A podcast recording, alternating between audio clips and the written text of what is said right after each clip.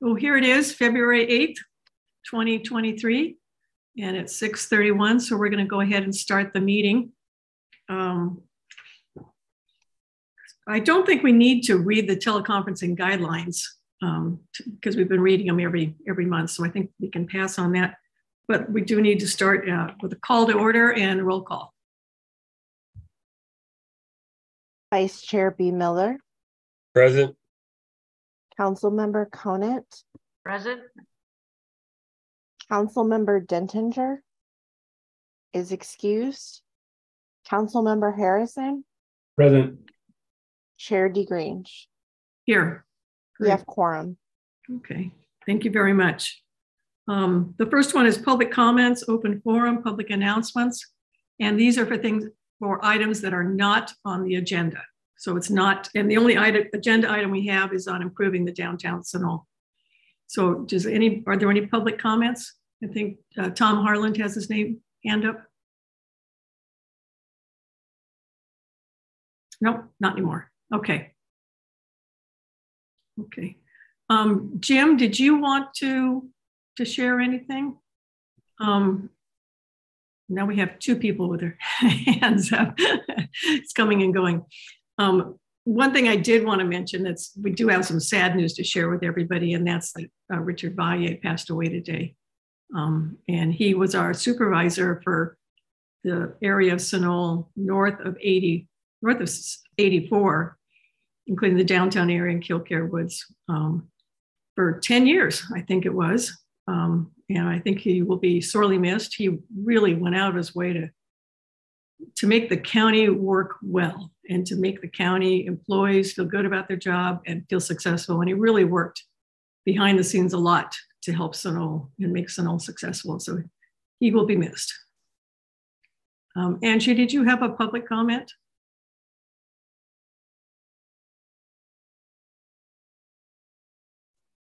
Hi, Connie.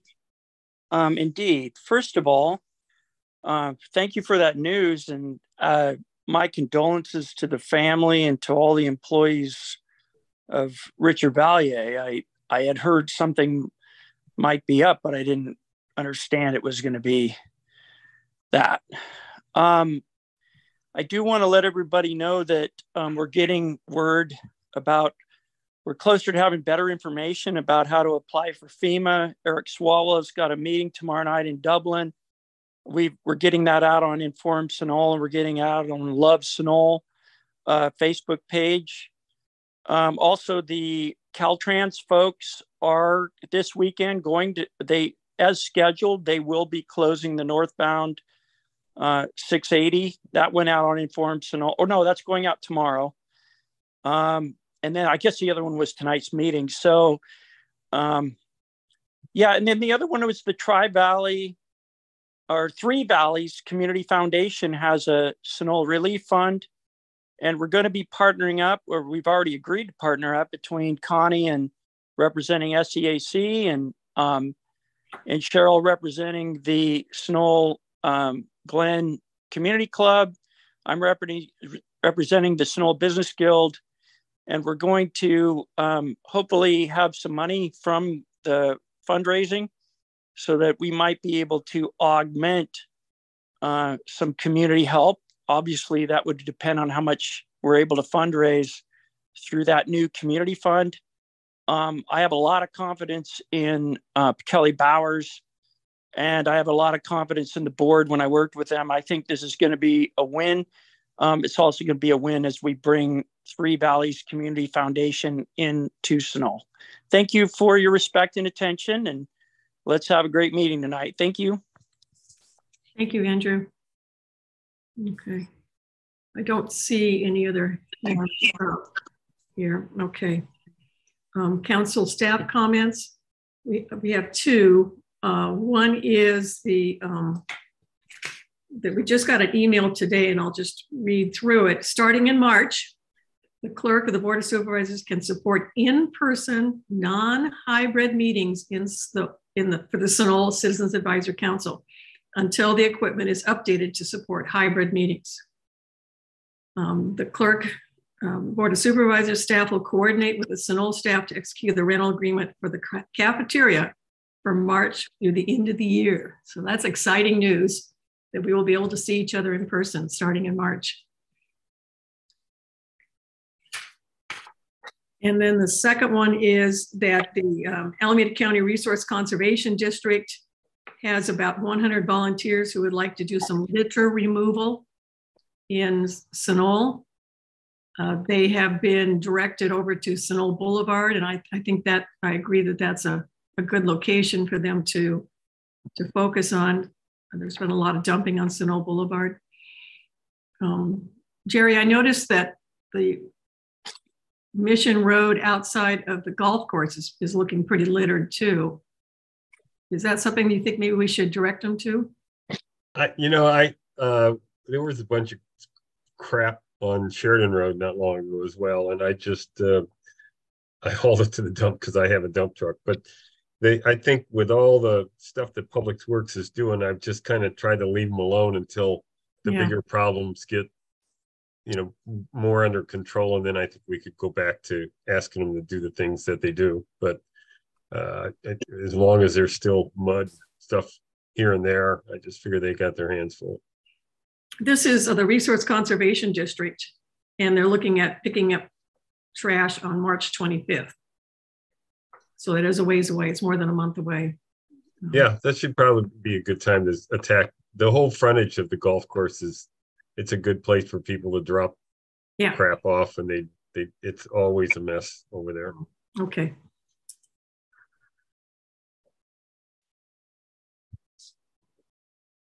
Okay. And then um, we're on down to item four, adopt findings authorizing remote teleconferencing. So this is for our meeting today to adopt that finding. I move that we adopt the findings to authorize remote teleconferencing meetings for our council. Second, Um, I think we need to do a roll call because it's a a Zoom meeting. Vice Chair B. Miller, approved. Councilmember Conant, Approve. Councilmember Dentinger is excused. Councilmember He, Harrison, he's back. Paul's Ah. back. Councilmember Dentinger. Actually, we, normally we have discussion before we do the roll call. Can, can I ask a question about when we're gonna get out of this? I, I think last time we discussed it briefly, but there was gonna be uh, the default was gonna be to do in-person meetings and then do the hybrid later, correct? And can I just ask, when is it then that's gonna get implemented? You must have just joined us. Just Yes, I- joined. sorry. Did you guys talk about it? Yes, March. Sorry. Okay, got it. Thank you. Approved. March is approved. Chair DeGrange. Approve. Aye. Oh, I skipped Councilmember Harrison. I'm sorry. Approved. Thank you, sir. Welcome. Okay. Thank you. Then we're on to item five, review and accept designs for the downtown Sunol prepared by SZFM Design Studio in consultation with a committee of the Sunol Citizens Advisory Council and also Alameda County Office of Economic and Civic Development.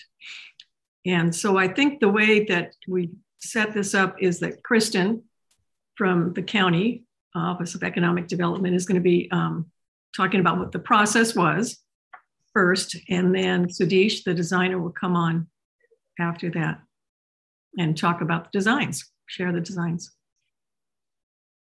Great. Okay, thank you, Connie. Um, good evening, everyone. My name is Kristen Peralt. I'm with the Economic and Civic Development Department.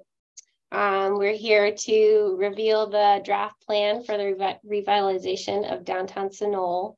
Um, I'm just going to give a, a quick summary of our process so far. It's been a year, believe it or not. Um, and then I'm going to hand it off to the main event, which is SCFM Design Studio is going to walk you through the plan.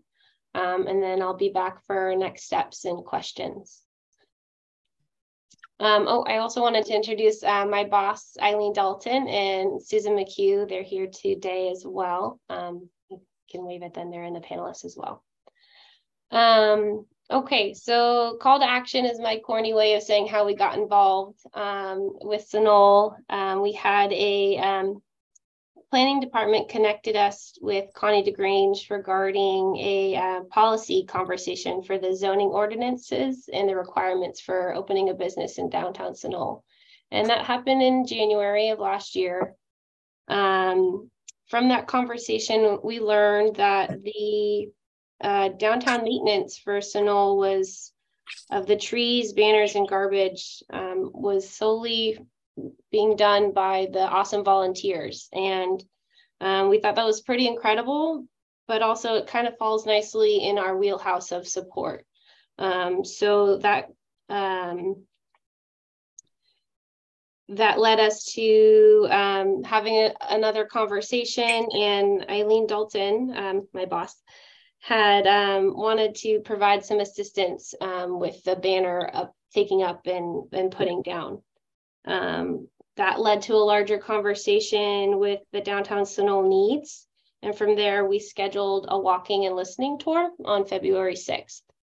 Um, the attendees included Supervisor Haubert's office, Albert Lopez from our planning department, um, our planning director, excuse me, our small but mighty team of um, five of uh, ECD staff, and a handful of the downtown property owners and um, business owners, um, as well as Connie DeGrange and Tom Harlan.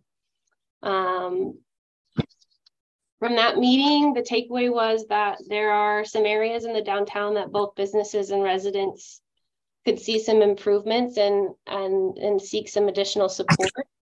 And so after that um, walking tour, we were scheduled to come to the SCAC to present um, on February 16th. And we introduced our department and this idea of a revitalization plan proposal. Um, and so the proposal was to come up with a visioning exercise or do a visioning exercise um, of what the downtown and changes or improvements could be. And on March 16th, we returned with a draft RFP. Um, that RFP was for to hire an urban designer. Um, some of the things we were looking for on that meeting on the 16th was uh, comments on the scope, what we wanted to ask our urban designer to do and work on, areas to focus on. Um, we also requested at that meeting a subcommittee be created to work with the urban designer and, and staff um, to in the process of developing this plan. Um, from March to June, we did our RFP, we ran our RFP. The, sub, um, the SCAC said, please go forth um, and do this proposal, do this work on this plan. And from March to June, we ran an RFP process. Uh, we held interviews. The subcommittee was uh, participated, asked the questions, and um, selected the um, designer, who is um, was SCFM Design Studio. Um, part of that scope of the RFP was to uh, was including community listening sessions. And out of one of our subcommittee meetings, the potluck in the park was a really um, was a good way to fulfill that need. Um, I heard it's something that Sunol does often. So on July 16th, we held a potluck in the park um, listening session. It was a pretty hot day but the pizza was delicious. Um, the food was great. There was even a couple llamas. And um, there was um, a lot of good conversation um, about what improvements, if any, could be done to the downtown. And Sadish and his team were there to listen, um, to provide prompts for conversation. And there was also a survey. Um, during that survey or the survey, we received 38 responses and followed by two um, emails, so a total of 40 out of that meeting. And after the potluck, we decided that um, the folks that didn't have a chance to make it to the, the park that day needed an opportunity to weigh in. So we took that questionnaire, that survey, and put it online, ran it from August 4th to August 11th, and received uh, we received an additional 43 um, survey responses. So over 80 uh, folks responded to the survey and provided comments and feedback on what they'd like to see. Um, after those, the results were um, brought to SCFM, they went away and worked on, on some ideas and some renderings and, and analyzed the data, brought it back to the subcommittee, set, made sure, okay, this is what we heard. Um, let's start to develop some, some ideas. Um, from that, we had two meetings where we looked at the draft plan. They were both online. And um, after after the holidays, uh, the subcommittee and staff and the designer decided that in order to really give the public enough time to really absorb this information, it's a 77 page document. We wanted to provide an open house um, where folks could come attend. Um, Vina Rosler of Casa Bella offered her space. Thank you very much, Vina. And um, we had over 40 people come last Wednesday to look at the recommendations, really look at the plan as a whole, provide comments, and it, it ended up being a, a pretty positive experience. People really liked it and it prompted more conversation. Okay, what next? Um, so that leads us to tonight, um, our special meeting where um, Sadish is going to walk you through the plan and um, and um, answer any questions that the community may have about it. I just wanted to, one more thing I missed is I just want to say thank you to our subcommittee for the time and effort that they put in during this process. Um, that included Connie DeGrange, Vina Rossler, Tom Harlan, Shirley Kaminsky, Andrew Turnbull, and Michael Miller. Um, as I just laid out, it was a year of, of working and, um, and providing comments and feedback. So thank you. And with that, my screen froze. I'm going to hand it off to Sadish Mohindru. He's the principal of SCFM Design Studio Inc. Inc. And um, he's just been a really great person to work with. I know he's visited Sunol over 15 times to to really get the feel and and and see um, the downtown and and see how it's currently operating. So, Sadish, with that, I'm going to stop sharing and I'll let you. Um, Thank you. I will start sharing. Oh, I think you have to allow me to share.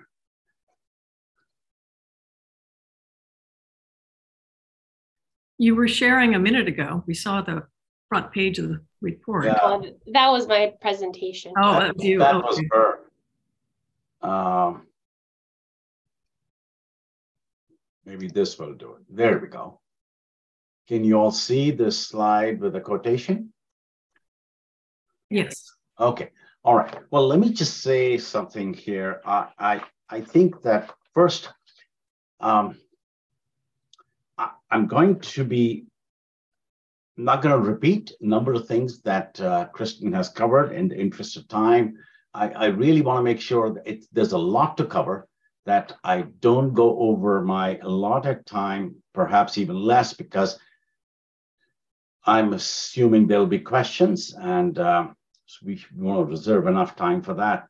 So um, what I will do is just, I'll take five minutes or so to go over sort of the philosophy behind it. You can say the process and why we did this process and what were the objectives um, of the end product. How, well, the firstly, I want to say that the first important thing is to understand the needs of the community.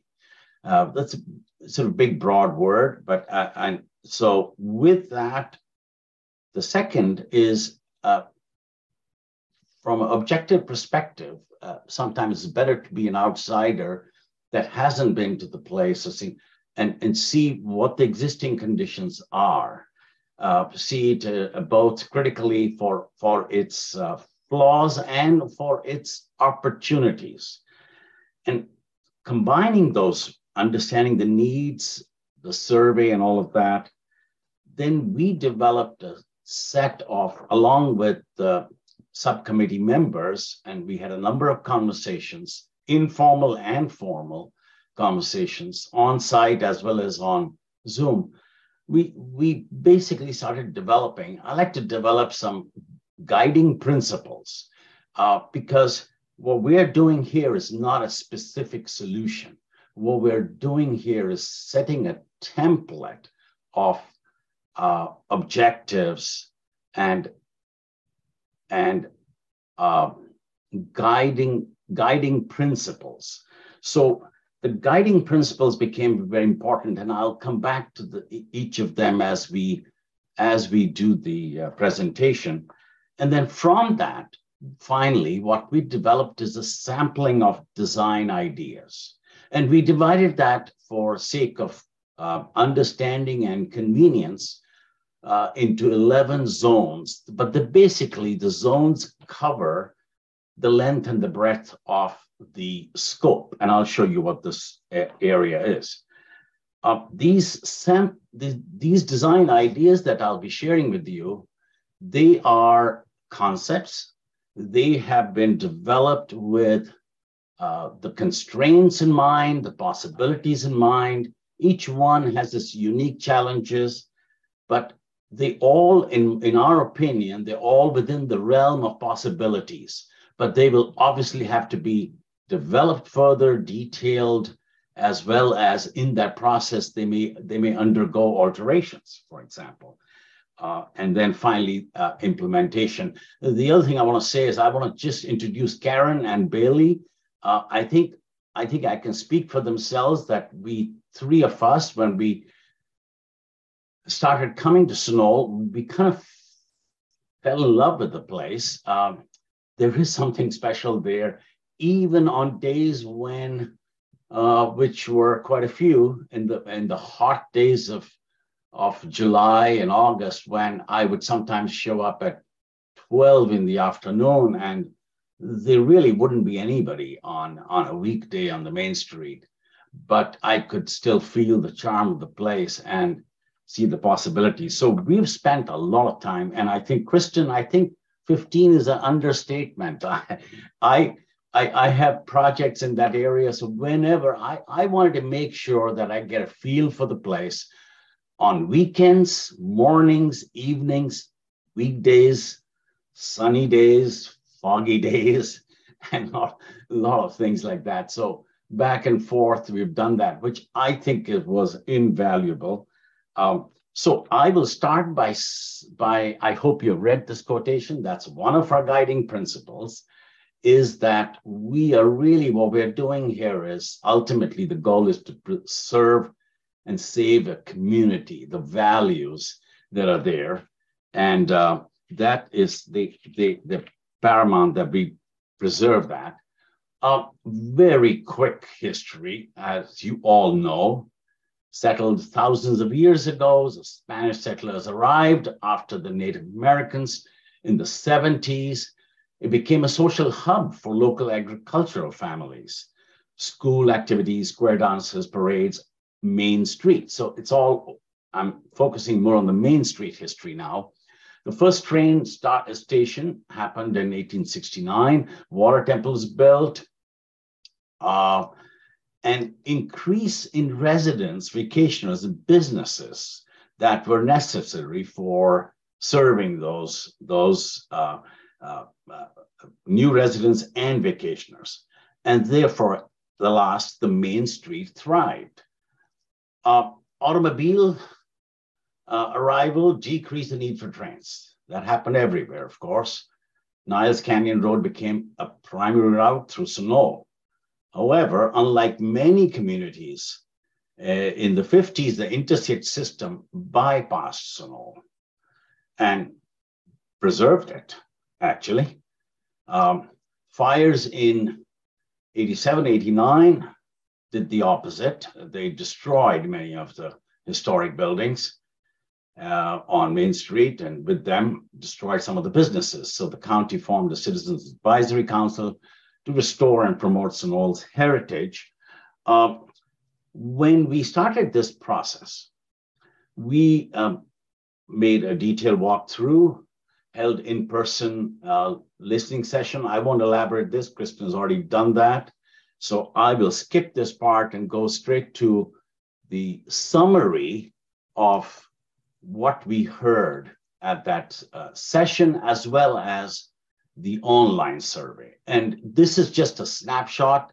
If somebody's interested in our in, in the uh, feasibility report, we have the entire survey document a very detailed document. You can cross reference questions. They're deliberately, some of them are, uh, this is we've learned over years that best way to uh, uh, uh, extract the sort of what people really feel about a situation is to perhaps to ask the same question but in a different way and see what the reaction is so that the wording doesn't uh, throw them off or throw us off in understanding what people are saying really. So we did that. This is just a, uh, a sampling of the bar charts both in person as well as and what we find here is very quickly is that the description that most people uh, favored for Sunol is historic, small, rustic, and unique. Create safe streets for pedestrians and vehicles high on the list. Uh, crosswalks, sidewalks, and signage. 75% almost of uh, people wanted more uses on Main Street. And they described later as to what type of uses there might be. And those are restaurants, cafes, shops, and green gathering spaces. Supporting additional crosswalks with very high. Uh, then I'll skip some of them. Uh, back page 25, we have more visibility into the park, uh, more in sort of integration. We asked this question actually in several different ways, and I think visibility was just one of the ways we asked them to how to integrate the main street as well as the as the park, which uh, for first-time visitors certainly can be easily missed. Uh, I missed it the first time because I came on my own and without any guidance really. Uh, supportive of the footbridge was majority, but not a not a, uh, super uh, uh, favorable response. Sidewalk extension uh, to the school was very high, and and also extending the, the pedestrian access, whether it's a sidewalk or some other way, uh, to the water temple. That was also two thirds of the people were more than two thirds in favor of that, and also favor of improving the uh, water temple intersection, the four corners, once you get there. Um, the main street the main street is a word that is used very often in lots of communities, anything ranging from a population of 50 to, to perhaps uh, hundreds of thousands, if not millions. But what, what, what, did we, what we mean by that is it's really a metonym for a focal point of the community. So, which means of various activities, civic, it's not just commercial. Uh, it's it's civic. It can be residential. It's a gathering place and it's it's got a, its own unique sort of qualities. Um, the other thing I want to go back to is that we there's a lot of change happening in the world, and change, and you see that change reflected in lots of main streets that are revitalizing. Some do it very well, and some do it, in my opinion, in an unfortunate way. And, and the, so I wanted to sort of emphasize that even though the change is happening and change is inevitable, the destruction of the community character is certainly not if we do things carefully and do it right. Uh, we need to actively avoid homogenization of our environment. Uh, certainly, Sunol's case, there's nothing ho- homogenous about Sunol. It's, it's a very unique, with a sort of unique set of uh, um, um uh, with a sort of a unique uh, way of expressing their personality, whether it's the pizza in the uh, oven in the park to a location of uh, the Bosco sculpture. It, it, there's a special quality to it. We need to reinforce that and not counter it. And, and so that build on, on that sense of place, of course. Uh, what we've distilled here after a lot of discussion is the sort of the foundation of what all of our design um, opportunities, ideas are based on. They're based basically on a set of uh, points that we developed from the feedback that we got and the existing conditions that we saw uh, and we sort of blended it together, and we came up with essentially we feel we need to mark the entry points. There is a uh, there's an ambiguity of where where does Main Street really start, and I think it's not just a psychological thing; it's also affects the traffic. People don't know quite don't know where to slow down, uh, especially if they're going westbound. Um, it it kind of takes you from Highway 84 and it's suddenly you go past, you don't have anything to slow you down till you actually get to the Bond Street intersection. So, so there are uh, definitely, I think it would it would benefit from having uh, entry points that are well identified and the various ways of doing it. Really, integrating the park and the creek with the main street. These are great resources that together I think they can, uh, they're much larger than the, than the sum of their parts. Uh, fill in the gaps. There are a lot of gaps in the sidewalk, and I'll, I'll explain that as we go along. Uh, integrate the businesses on Main Street. There are some businesses that are what I call it not well integrated, particularly on the west side, uh, because the Main Street kind of uh, disperses itself and it melts down, so to speak, uh, as you approach the um, uh, buildings that are um, the, the um, Casabella building as well as the Cerny building. Strengthen the rhythm along the main street to provide a certain sense of unity. So once you know you have developed entry points, then everything should be, people should there should be certain expectation uh, on, on people's part where they feel they can pace themselves. And that means creating nodes, creating crosswalks, creating predictable uh, points where one can travel on one uh, south side and maybe cross over to the north side if they wanted to, and they kind of get a sense of how much have they covered. And, and this is what I call the mapping of a street, really. It's like you, you want to be able to sense where the beginning and the end is. And uh, so you can feel you're in control of, of where you are. Uh, plant and uh, so planting nodes along Main Street, I think I mentioned that. Plant and preserve shade trees, appropriate accessories. This is the practical small things like bike racks and, and benches and uh, wayfinding signs for uh, for example, there's uh, the the um, uh, Little Brown Church, for example. It, it there should be a sign that says this is where the church is, this is where the water temple is, things that are not obvious on the main street. And then linking the pedestrian access to the four corners area that's beyond the main street, but within the scope of what we're trying to cover here. Uh, back again, I'm going to focus again on our sort of guiding philosophy. We want to keep things organic, layered. By organic, I mean it is organic right now. And I think by, by layered, I mean, um, well, let me go back to organic. Organic, to me, what it means is that things develop. It's not a one time uh, effort. You, are not sort of developing. That tends to be more homogeneous.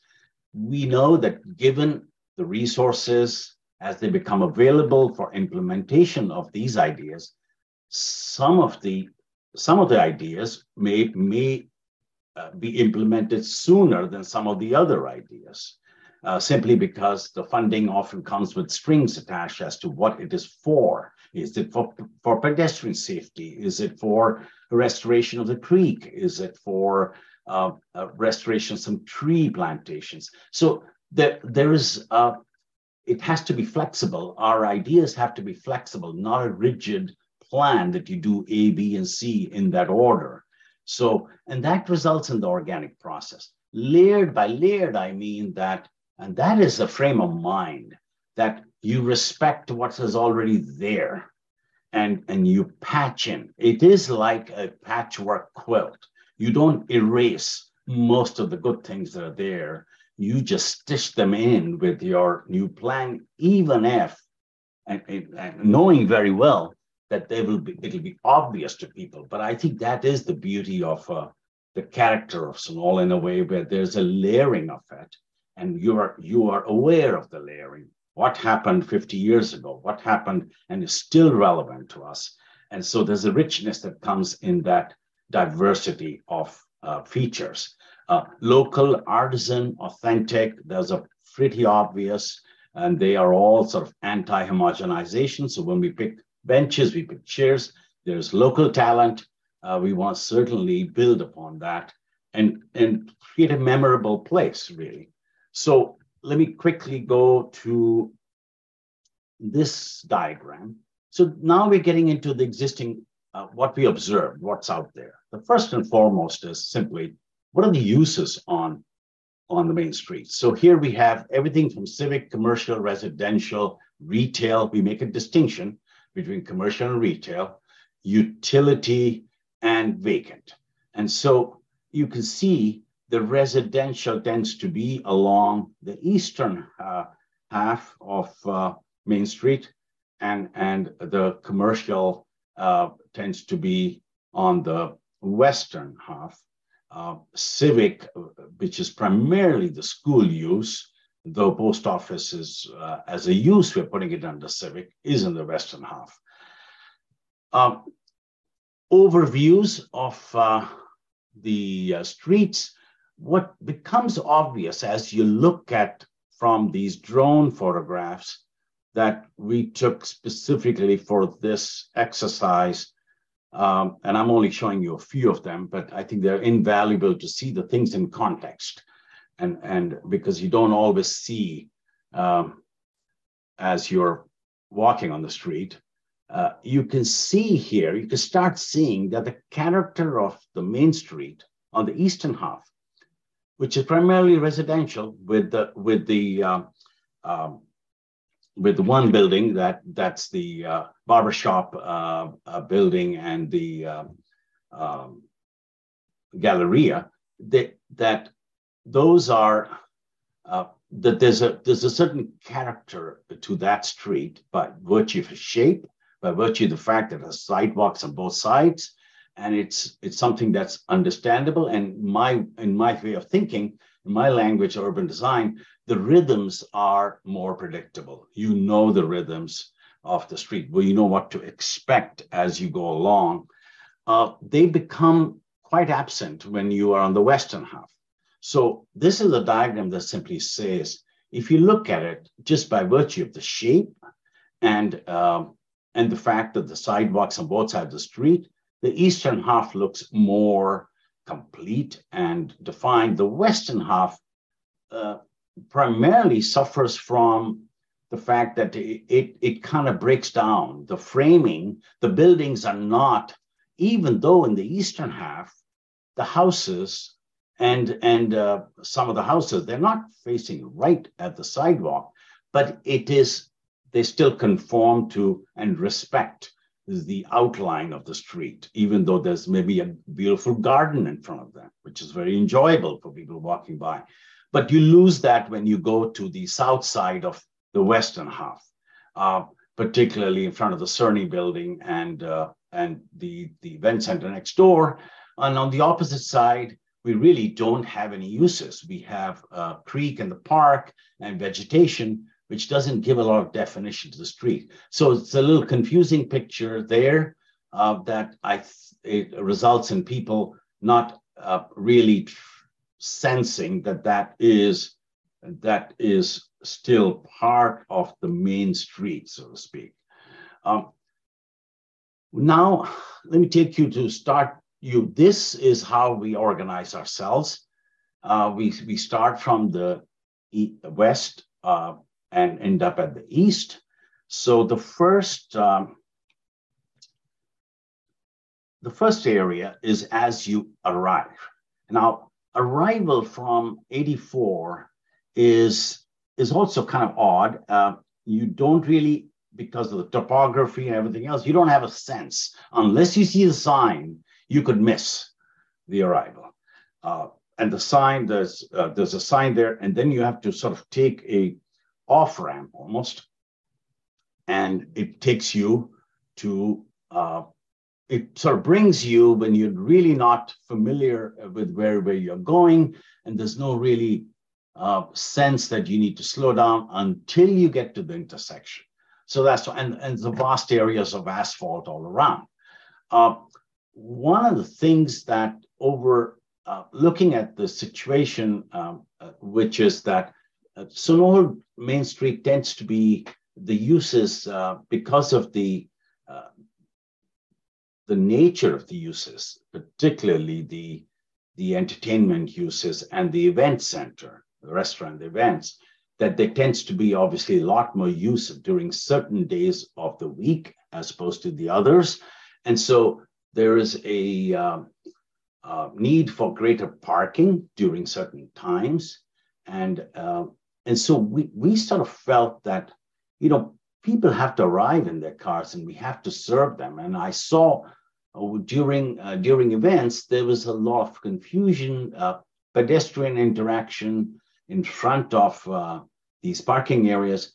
And so we really think that the, the empty sort of gravel area, which is west of um, this uh, off ramp, and could be integrated in a way that that becomes an overflow parking, if not always designated parking. It, it, it's been it's been proven to be a successful formula in towns, in gold rush towns. I mentioned Sutter Creek and a lot of those places.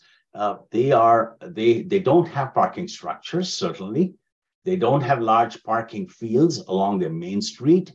They have it behind or at the entrances of Main Street, which are outside the main street, so that when they do have special events, uh, fairs, uh, makers fairs, craft fairs, all of that, those spaces are used and people walk the whole street. And then when when there's no one using it, it's no long it's not a, an eyesore during the rest of the week, uh, occupying valuable sort of real estate in the middle. So here, uh, it is going to involve further study, but I think that what this intersection can be designed in such a way that in addition to providing parking, where you could you could even come back into town, which right now you cannot really do unless the gate is open on the on on the parking lot for the for the railroad, which is not always the case. Uh, the crosswalks and the way the configuration is that it should actually be possible to, for us to design it so that when people are leaving Sunol, right at that intersection with the main street, they don't think, think they have a free hand and they can press the accelerator and sort of start moving. They will still have to ramp, uh, uh, sort of drive a little slowly to the stretch till they go past this walkway area here, which can be a raised walkway. So they're really picking speed further west, which will make it much safer for people, both coming in and out and give the perception of time to slow down and time to come in uh, uh, because you're entering a main street. This is also one of the locations we think could benefit from, would be a good location to have a, a gateway uh, sign, uh, and we've shown an example of what it could look like. It's a further sort of recognition of the arrival point, a more definition of the west side, as well as letting people subliminally indicate you must slow down, and now there'll be interaction between cars coming in another direction uh, because this is a right angle uh, crossing, as well as pedestrians that are uh, crossing, a number of them from the rail railroad station uh, to the event center, as well as uh, the rest of the down the, the, the downtown area. Um, when we go to the area two, now these are sort of somewhat artificial distinctions. Area one and two can almost be looked at it in, in concert with, with, with each other. The two encompasses essentially what happens after you stop here. And this is what I want to show here is this to me is a very confusing area uh, for pedestrians. And this is where the most uh, conflicting interaction takes place between pedestrians and um, motorists. First of all, you come in here and you have a stop sign entering the town, but the traffic on the other going, it's not a four-way stop sign. So, so that's the first thing uh, uh, that we observe. Secondly, it has missing sidewalks. For example, these red dots, orange dots, as you see, are dots that people use, but there is no crosswalk there. So from the railroad, if you want to go to the park, which is a number of people do that, they trains come in, they make a beeline for the park.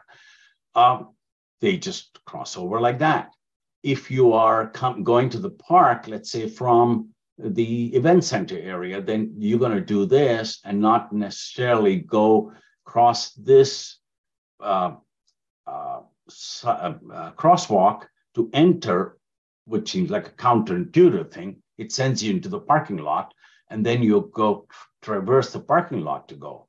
Um, and same thing on the way back. So there's a, a lot of interaction here, which I think can be easily done without major changes.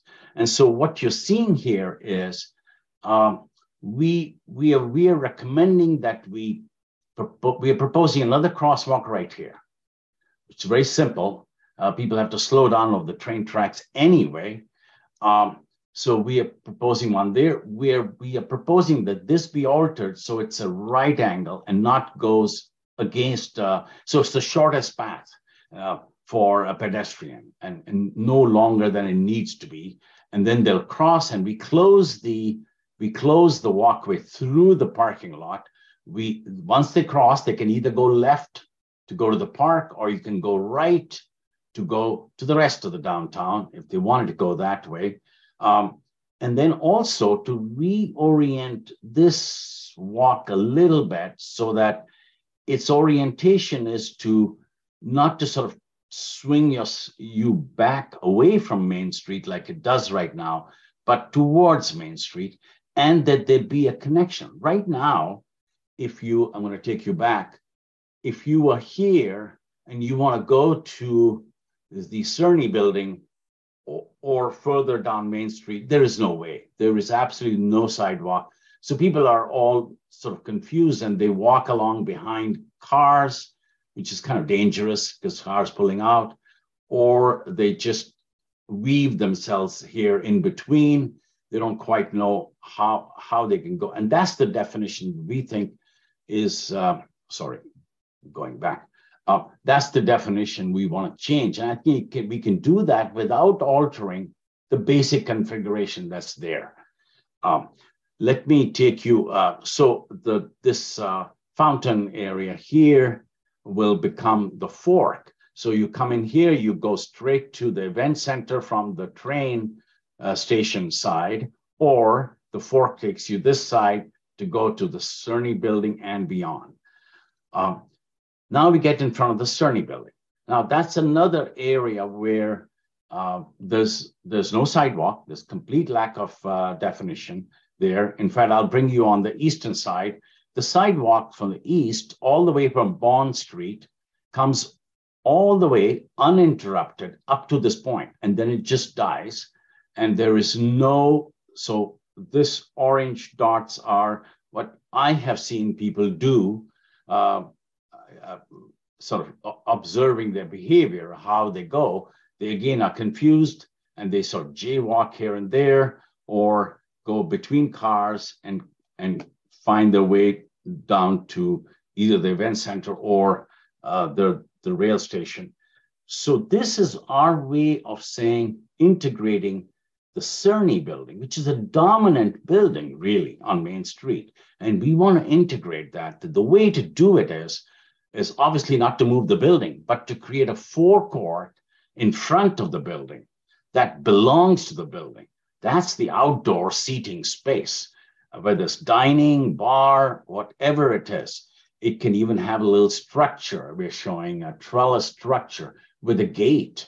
Uh, this is a common strategy that has worked over thousands of years, actually, when uh, residences and uh, closer to home, Europe, of course, has the same uh, same situation where there are mm, old homes, mansions that are on Main Street, but they're no longer now they're commercial establishments. How do we connect them? Uh, how do you make people easily accessible to them?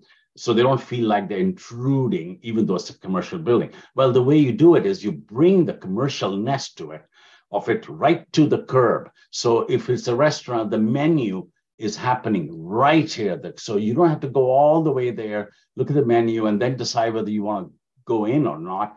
You do that at the sidewalk because the forecourt of that business is the outdoor seating and merchandising area for that business. So you're creating a framework. And that's what I mean by bringing the building uh, impression of the use forward. So now this building looks like it belongs to the main street and it's creating a framework for. Um, we have a couple of ways of doing it.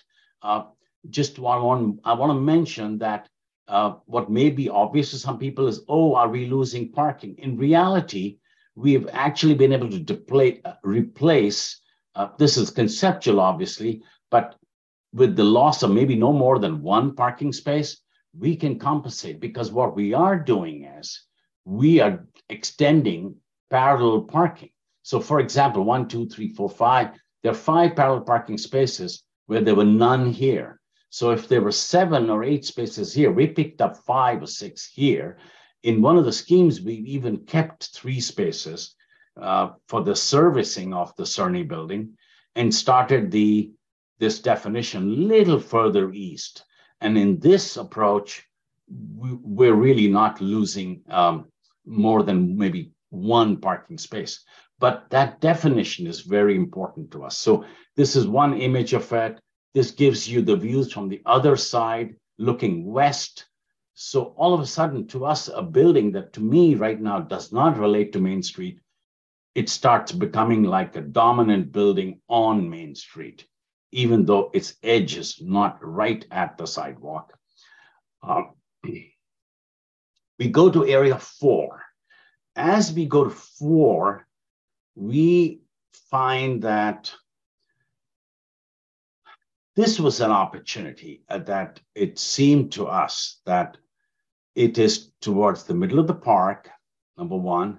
Number two, it it's a cross, it's a logical place to have a crosswalk because you're now over 200 feet away east of the only existing crosswalk, which is over by the, the, the rail station intersection. And also, we are hoping to extend the south side sidewalk towards the Cerny building. So the way we've done that, and and and the thing that really impressed us is the bulletin board, the community notice board, the clock, the sculpture, Bosco sculpture, the benches, the memorial benches that are here, they just struck to us as wonderful element, wonderful pieces a nice seed for a node for a get but the place wasn't big enough right now. It's not big enough right now. It feels like, yes, we're trying to create a node, seating node, but it's just not there. There's too much asphalt around it. Uh, it it's getting sort of eaten up by the surrounding asphalt and the sidewalk, and it's uh, it becomes nothing more than simply a um, a sidewalk that happens to have a sculpture um, in, in it. So when we combine those things in this plan, as you can see, we the location of the clock and the Bosco sculpture is unchanged. What we have done simply is created this curb extensions that don't exist right now uh, the curb extensions, what they do, by the way, is they shorten the length of the crosswalk for people because the crosswalk, strictly speaking, doesn't start till the end of the curb extension. Uh, these parallel parking spaces that are already there, you go past them. And so by creating these curb extensions, it again psychologically slows people down. And we are recommending that they actually be speed tables, which is a fancy word for a raised crosswalk. So the cars will go up and and it's like a rumble, it's, it's like a speed brake, but it's not a it's not an irritating speed brakes where cars just go up and down and it's only to irritate the, the motorists. It's really uh, to allow pedestrians to walk and wheelchairs people to go back and forth and strollers without having to go down and up on a short distance. So once we do that, uh, we then start defining this area. And we think once we combine this with an access to the bridge, to a new bridge, when, if and when that happens, then all of a sudden, together, where the sculpture is, we rearrange some of the furniture that's there, and all of a sudden, this becomes a place that is definitely a node now. Uh, you can sit on the side, you can go to the bulletin board without having to seem like you're going behind in a parking lot to see the bulletin board. You can see all that. And you have this uh, crosswalk that's been illustrated here uh, to get on the other side. Now, I want to go back and show you one more thing that we are proposing. And it's an example, actually, there, there are other places this could happen.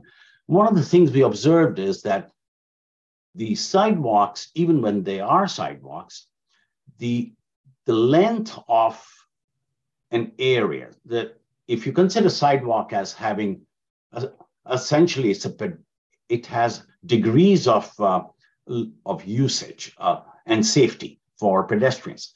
If it is a sidewalk only for pedestrians, that's very clear. That's the safest.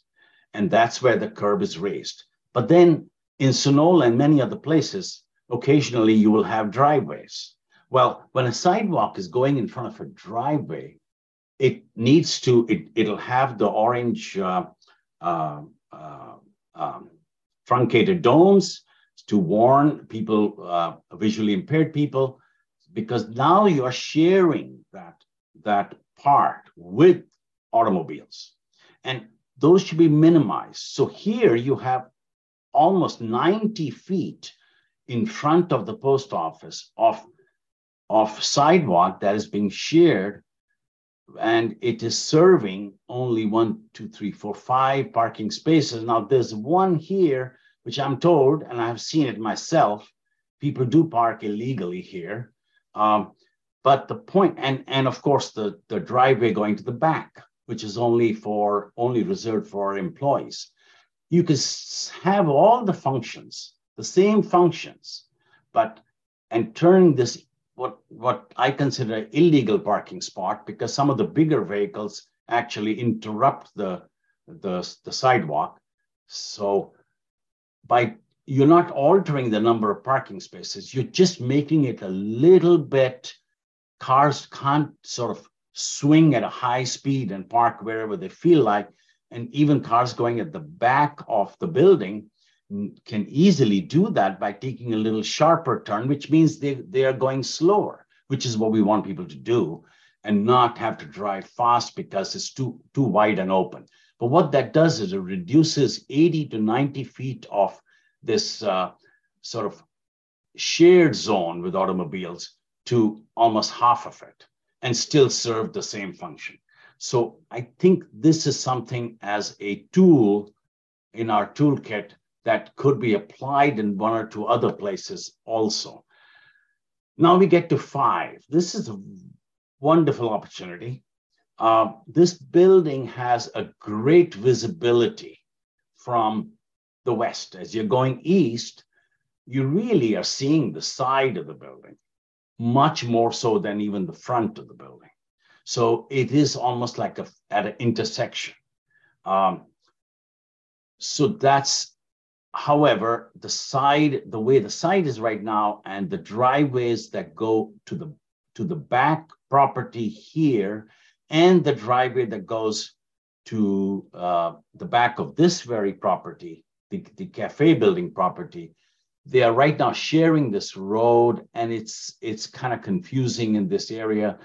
Um, lots of asphalt, as you can see in the picture here, um, all around. It it doesn't really have a nice definition, but it has a wonderful opportunity to do what we try to do at the Cerny building, which is to bring its identity all the way up forward. And the way we will we do that is by simply uh, removing the parking spaces in the front of the building, which again interrupt the sidewalk. We don't have to do that. We can extend the parallel parking in front and pick up uh, at least two of those, two or three of those spaces here, and, and reorienting the back entrance to this property, to the cafe property, so that you, this becomes a nice outdoor deck area for whatever use might go there. It doesn't, it could be cafe, it could be a wine, wine tasting uh, place, could be lots of things.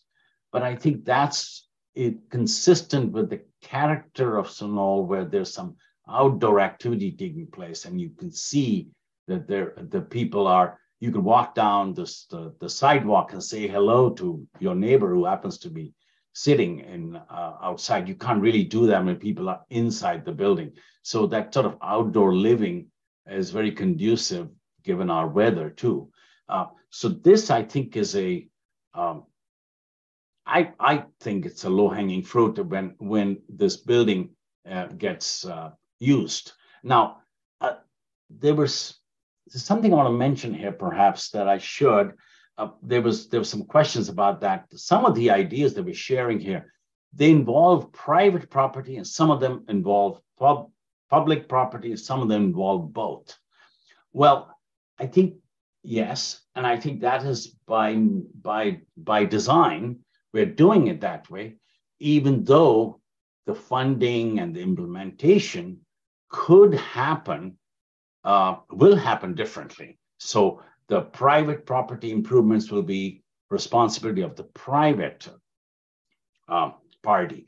But we are showing it so that we know that both private and public partnership can work. So in concert with uh, the uh, the private property owner, uh, once they once they develop this building as a cafe with outdoor seating, they're going to want to have then the sidewalk in front, and sidewalk is public property. So even if one the public property part gets done first, and the private property is not ready to put out that because they don't have a tenant, at least it's been done uh, with the intention that it's not whatever public improvements are made, it's not going to harm It's the opposite. It's going to help the development of the building. So there's interaction involved. There's there's a lot of uh, uh, back and forth that'll happen, but that that is the nature of uh, the you know a successful street because Main Street is really uh, all about not just the the public part is like the floor of the room the walls of the room of this living space, outdoor living space, the walls are really the private property responsibility. And how the two meet is, is where the successful formula sort of lies. Uh, we go to six is a small feature, um, not a big thing, but I think small things can make a big difference. I, I observed this when I was there. There were cars parked and all. As you walk, whether you walk west or east, off uh, in front of this building, because the diagonal parking takes stops, uh, as you're walking and the car parked here, on either side, it, you, you get the feeling the sidewalk stops until you get to that place. And then you realize, oh, there's a sharp turn, I can bend around. So I think we, we have an easy solution for that we create something that is curved and and instead of just having a wasted sort of concrete area where this bumper sign is we have a little landscaping with a curved bench curved this put a little sculptural element art piece here. And now you've created essentially something that can be perceived by people as they're approaching whether they are going eastbound pedestrians or westbound as pedestrians. They can see, oh, there is a node coming and I'm going to turn there. Uh, I think it provide it links this building, which is somewhat detached from the rest of the commercial buildings on uh, on the on the western side, even more closely to the main street, and it uh, it it it recognizes something that is fundamental. There is a change in the sidewalk, so let's celebrate it, let's recognize it, and not not do it in a way that wasn't sort of thoughtful. Um, seven is an additional crosswalk. Now, I, I want to say this the distance between the even if we put the crosswalk, the raised crosswalk at the clock uh, and, and Bosco sculpture node and the entrance to the park, let's say, from that new proposed crosswalk to the next crosswalk at Bond Street is still 800 feet. Uh, sorry, 600, a little over 600 feet. So that's more than two city blocks or town blocks, should say. About 250 is the average size. And so it, we definitely need one here. Uh, residents, I've occasionally seen residents walk and go across, people do that all the time, to talk to the neighbor across the street. Well, well, they jaywalk. That's all they do. They're everywhere, which is fine. But I think we need to recognize that. So we have created this here at the end of uh, this seems to be a good spot to create that sort of similar. And these this will eliminate the need for the the speed bumps that we have. Um, so as we now we get to eight, which is the school intersection. It's also the eastern part where you kind of sense the main end of Main Street in many ways. The area is is uh, got excessive amount of asphalt that is undesignated. I call that undesignated meaning nobody's supposed to be there. Of course, cars just go right there. They don't always follow the lines. And so there's a lot of wasted space. And this concrete island looks kind of isolated and out of place. Um, so plus that, that intersection is, is undefined. There's a lot of movement of cars coming from the school or going to the school, but mostly coming out from the school parking lot. They're very close. Is it really one intersection or is it two intersections that are very close to each other?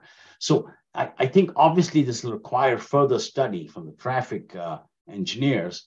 Um, but it seems that be best way to have inter intersections that are safe and that move traffic uh, reasonably well so that pedestrians and motorists feel comfortable and the movement continues is to have more definition is whose right of way it is is it one intersection or if it is two, then they should be separated.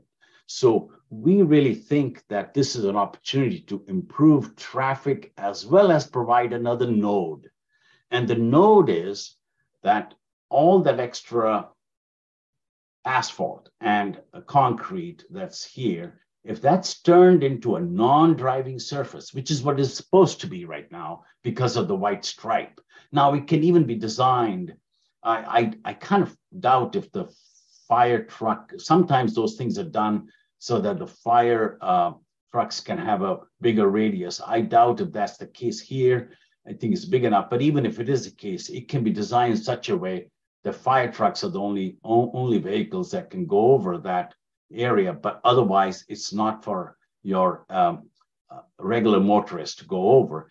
That creates a substantial zone here with these curb extensions, which makes it easy for a crosswalk going south and continuing on to the Highway 84 entrance, which we are also proposing, and also creates a place here for a, a little node where parents could gather before they pick up the, their children, for example. Uh, it's also a beacon. It can be a little gazebo that you see from the end of the street coming from the west. And so you marking that. We also think that we could have another gateway uh, arch here, which will be on the west side of the intersection, right here with the orange arrow is. Uh, these are some examples of what could happen here, whether it's a seating open bench area, or a gazebo area, but essentially the idea is to separate these two intersections so that people aren't confused. Uh, these, these two movements of vehicles coming and going to Bond Street and Main Street, that is one intersection. And this is another intersection here. We're giving a shoulder, uh, you can see a neck that separates the two of them, not the shoulder, sorry, neck, wrong body part. Um, let's keep going now to nine. The nine is uh, nine is that sort of undefined zone, which looks very charming, but it's not really safe for pedestrians.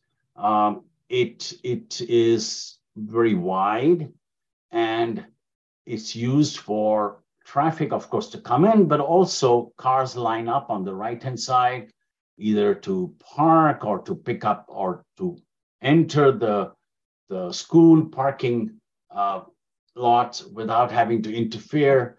Uh, we feel that this is this is the place where people will experience, even though they haven't seen the main street yet, but they need to get a sense that they need to slow down and they are entering town. And this little sign is really not sufficient uh, to do that. So what we're proposing is a something that is a gateway sign that you walk through. It says Sunol. And, and if we do this, we may or may not do the other one at the Bond Street intersection. Um, it's a balance we have to strike. But I think to me, this is a good way, a small way. It doesn't go across the road. The road is too wide at this point. But we are creating a safety, safe uh, barrier, a wall that is much more rural and uh, country in its character. And this is a sort of an example of a wall uh, on the left side of the picture. But to create a sidewalk that could probably be gravel, I don't think it, I think the concrete hard surface should stop at the Bond Street intersection. This, now you're taking a more relaxed approach, strolling along the greenery. I do want to say that the but we we don't intend there's enough real estate here. We don't intend to put the wall and the sidewalk where the overflow parking and and the sort of uh, uh, waiting area for cars to get in the parking lot is. I think this can all happen after that. So we don't have to there's enough uh, distance to do both of those things and not not one or the other uh, so that would be this one here. Uh, the 10 is really more of a reminder to us that we should stay vigilant and, in, and interact with Caltrans that when they do replace uh, this bridge, that we want to make sure they understand that we have a, a gravel path that's going to come from the down from, from the main street up to this point, and he needs to continue on the other side, as well as providing a safe sort of uh, rail or something here so car so pedestrians feel safe as they as they go across. And finally, we get to this intersection. Um, this intersection is uh, has gone through a lot of changes from its good old days, um, where there was a con- uh, uh concave shaped circle, which all you're left now is because of the road expansions and everything, reorientation, you only on the south side, we have a part of that concave historic shape. And this red line kind of shows a sort of our estimation of where that used to be. Uh, and the rest is, of course, where uh, the Caltrans has recently done the uh, improvements. Now, uh, there are some odd things about the movement here. There's a crosswalk here. There are two crosswalks currently. There used to be a third crosswalk here up until Caltrans just did the restriping. And Connie and I are working with them uh, to find out what happened because there's really no reason why it, it was taken away because the striping is exactly in the same place, the stop bar. I, why that was left out when these two were done, we don't know. Uh, so that's an important thing because if you're coming this way, uh, there is no way to turn. You're not going to go all around to get to the water temple. You're going to jaywalk here. So that needs to be dealt with. The other is that when these crosswalks go on the south side, there's really no place for them to land. In fact, they're so close to the wall, I don't even think there's a place for a wheelchair to turn around. They kind of just land and ignore the fact that there's a curb on the other side. Uh, uh, we, of course, we could take a position that we're going to historically bring back the original design, which is definitely a, a, a commendable uh, objective. However, uh, very expensive and perhaps it'll take years and years to, to achieve. So that being said, we have a alternative that will be very inexpensive.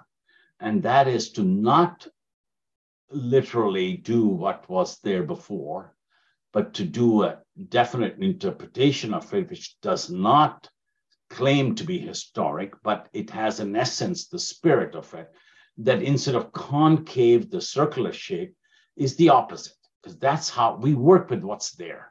And in this plan, what we have done is we've created a sidewalk in front of the water temple, the two walls that are already there.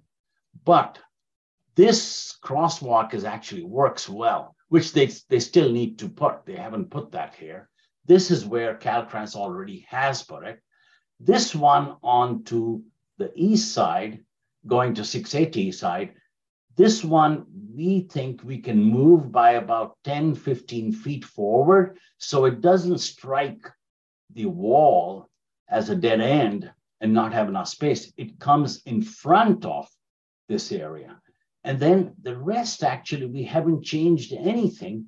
All we've done is introduced two low walls.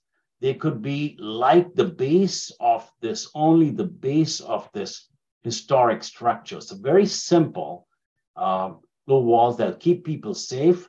And we can extend the sidewalk that comes from the downtown side, 84, uh, here to serve this crosswalk that's already there, uh, to go to the market, as well as wrap around and then come from the market to the water temple.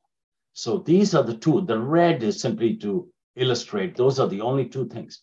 But I want to emphasize we have not altered the road struct, uh, uh, striping or the orientation, with the exception of moving one crosswalk just about 10 or 15 feet further out, which is really a striping issue and, and not a major construction redo.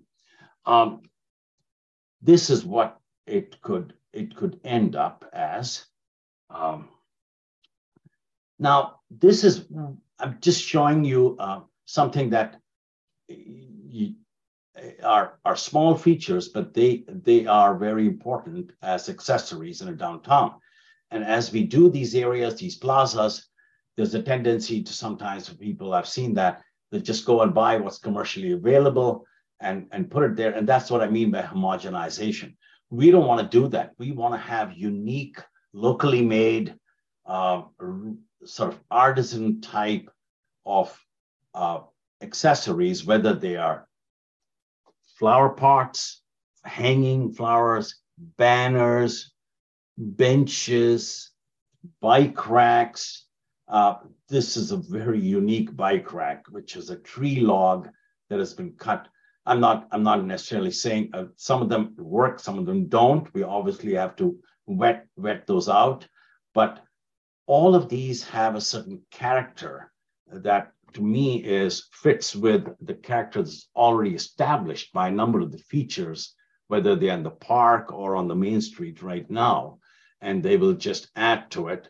And here are also examples of uh, markers, historic markers, and the quality and the type of wayfinding signs that uh, we should try to implement and so that they they work with the aesthetics of uh, and the feel and the sense of the place for of Sunol.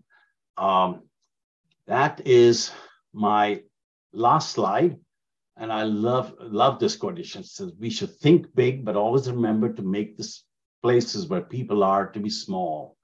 So with that, I will end with this wonderful little piazzas. To me, that piazza when the piazza is going, it's interesting to see how people are crowding themselves right there. That's what I mean by small, even though the park is big, but all the activities happening in that little area. And that's kind of how I see this, uh, um, the, the area where the new bridge we are proposing over by the Bosco sculpture is that areas don't have to be large. In fact, they can be small and charming and fit well with their surroundings. So with that, I will stop and uh, open up to questions. Over to you, Kristen. Thank you, Sadish. Great job. Uh, Let's uh, let's see if it, there's any questions that people have, Sadish, yeah. um, about any particular areas. Yes, and we can go back to any of the slides, of course. And Bailey is uh, uh, Bailey and Karen are also available to share uh, if there's any particular question of a particular area. We have additional images, existing images, Google images that we can pull up if people have anything specific uh, to look at, because I obviously did not include everything in this presentation. I see that Benjamin has a, a question or a comment. Yeah, first of all, thank you for the effort that you and your team put through on this. This is clearly a lot of work you did and certainly impressive. So thank you for that. Um, do have some questions from some Sunolians around EV charging becoming more and more prevalent. I do know we have several all EV vehicles, um, you know, in Sonoma seen around. Where potentially in your mind would you see, um, you know, chargers fitting in in, in this scenario um, on your presentation here, back towards um, that parking lot on the dirt area that kind of goes down onto 84, or had you thought about that at all, or kind of maybe could you? And, and some of those folks are some of those folks are on the call right now, um, so uh, maybe you could let us know what you thought. Well, well, let me let me say this. Yes, we have thought about it, and and what we've been able to do and on other projects right now is uh, let me see if I can uh, get my pen ready. So this being a large new lot, obviously will be a good candidate because you can group them together. The it's also possible that we do it in this lot that currently exists. These are public lots, so that would be our first choice. However, I have seen, and we have done in places, they, it, it's harder to do in parallel parking, but you have to, in order to distribute them, you have diagonal parking in this area on this side, north side. That could easily be turned into uh, those kind of charging designated spaces for EV vehicles. Okay, great. Maybe a follow-up question. This may be may not be your expertise, but maybe someone in your team. Typically, when th- th- things like this are done in in towns, how how does that typically go? I know they're typically slow chargers versus fast chargers, but are those chargers typically funded 100% by somebody else and they take all the revenue or are, are they funded by you know something by the town and then the town over time collects the revenue. Um, what does typically that look like in, in your experience or, or if you have any? Well uh, you know it's it's i have had experience with private parking lots with shopping centers let's say and they do do it the way they they let a third party manage them and the, the third party comes along. In fact they install them so it doesn't cost the developer who has a parking lot, let's say, but they do take the revenue. Uh, I'm going to also ask Kristen. Kristen, are you, or Susan, you might be able to, we have charging uh, at Castro Valley and in that uh, shared parking lot. Do you know how that is handled? I'm going to let Eileen Dalton answer that. Um, she's been uh, leading the shared parking lot agreement um, in that project. So, yeah. Hi, Sadish. How are you? Hi, everybody. Hi. Yeah, we have a, uh, the county participated in developing a shared parking lot to serve a variety of private properties and then including a county property around the Castro Valley Marketplace. And the the EV uh, charging stations were part of the kind of community benefits that we negotiated with the development. So the developers, meaning the marketplace, Castro Valley Marketplace, was responsible for putting those in. So they weren't done by the county; they were done by the the private property owner who developed the marketplace. Okay, thank you, everybody. Arlene, it sounds like, and Sadish, it sounds like there are a number of different options. Yeah, there are different options. BART, uh, BART does it. Um, I know the BART does it on their own. They manage it. They get the revenue. They do the Right. rest.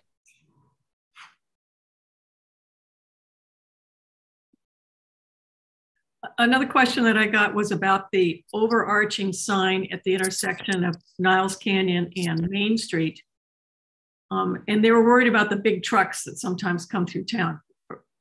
Oh, uh, you mean you mean on the western side? Yes, Oh, that that should not be a problem because uh, so when you look at this, the key is uh, we've done these in other locations. It's it's really the the height. This height, I don't know why I, my pen suddenly turned to blue, but it did. Let me change that. This is kind of uh, odd. Uh, let's see here. There we go. Um, the the the height here has to be the height that will allow that to happen. It's like 14 feet, nine inches. You see, you see that on the freeway, uh, as mentioned, as long as the height and and and the, the trick is to achieve that without making the sign look uh, oversized for a place like Sunol, which we've drawn this to a scale. Should, should not be a problem. good. So Sadish, I, I have a question on the market uh, in, in plot 11, or I'm not sure, but, but there's a little market around that circle. Yes. Um, and I noticed you wanted to put a wall in front of it. Um, but I didn't notice if anybody uh, that owned or ran the market was involved with any of the suggestions. Have you talked to them or what's, what input did you get there? Uh, let me just go to the drawing first. Uh, Connie, my recollection is that they they were really in favor of it. Uh, I did not speak to them directly, but Paul, I did go over and talk to Nellie and um, her brother. I can't, uh, I can't remember the brother's name right now, but I did talk to them and ask them what they wanted. And they, they are very, very concerned about cars turning those corners and um, impacting the people who are sitting outside drinking coffee and, and uh, um, in their, it, where they have tables and chairs now. And they have asked, and we have asked Caltrans to put up some barriers. They did temporarily, and then they removed them. And so they were very excited to see that we were thinking about that. And they're very much wanting to do that.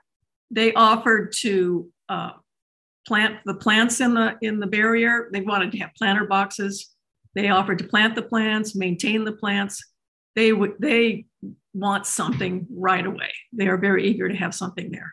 well, I have I've actually experienced that. I've had the coconut juice a few times. I was wondering, that, that means you're local, Sadish, if you. Yeah. yeah. Ah, no, I, I know I have Yeah. I have parked there and I've stood there and I've seen cars come. There are trucks, the cars, they park in an angle on an odd way here and there. That area definitely needs to be have some order because it will help the use of the outdoor seating. People love to sit outside as long as they feel safe and, and feel like it's in a defined area. So I'm not surprised at their positive reaction because I, I it just seems uh, like they, they could be. It, it's a dangerous thing at sometimes. Okay, so my, my main question is, did you get input? It sounds like they talked to Connie and Connie got you input of Yeah. some sort. So my only question, then my second question along those lines was just on the parking side, whether you've thought about uh, making that easier for people so that, it sounds like you've thought about it, but the only thing you're proposing right now is the barrier, correct? Uh, you mean the parking side? Oh, oh, you mean you mean the rest of the parking? Yeah, yeah, the getting in Yeah. and getting out kind of thing. Yeah, it just we didn't really it wasn't really in our scope, but I I think once we look at it in detail, it's kind of difficult to tell whose property is to where to what. Uh, people are parking on the south side and on the north side of this building. Uh, I actually I, I come from the north generally. I always turn and park there right by the gate because there's a great view of the hills. The view that I took this picture from, the, the one that's the backdrop of all my slides is the picture from, from the, the gate. It's the absolute beautiful uh, uh, quintessential California rolling hills picture. So I parked there, but I've seen cars and trucks that uh, that do all kinds of things. to park there and there. It, it's it's sort of undefined right now, but there seems to be enough space that it was a little more organized, it will be better. Okay, yeah, that's my, I mean, given what you're doing with the spaces in the other areas, which I like, uh, I was a little surprised that you left that out. Um, but it sounds like you're confused about, I mean, you have it circled, um, but it seems like you're confused about the details of whether you, you have scope there. Right. I I, I think it's just uh, that uh, we we uh, I I put that under the next level of development for this area that we need to look into. We could only address so many things uh, uh, at this time. Okay. So the majority of our March 15, no, the majority of next week's meeting is Caltrans, the February Yes. 15th meeting. Caltrans is going to be coming to respond to our questions from our October 24 letter and to talk about what's going on with the bridge, what's going on with the lights, the intersection, all, all their activities in Sunol. And, um, and they own all of that land there. So it's a good time to, for us to reiterate that our need to have the crosswalk put back in that got taken out for some reason. Yeah, this one. And, yeah. and then also because they own the land around the market to make sure that they are in agreement with putting these walls in too. Which makes me think about all the projects that we're talking about, how complex it'll be because there's so many different landowners and jurisdictions that we're going to need to engage with. Any other questions? Anybody from the committee would like to say anything? Okay. Sudhesh, um, oh, Andrew, Andrew, you have your hand up.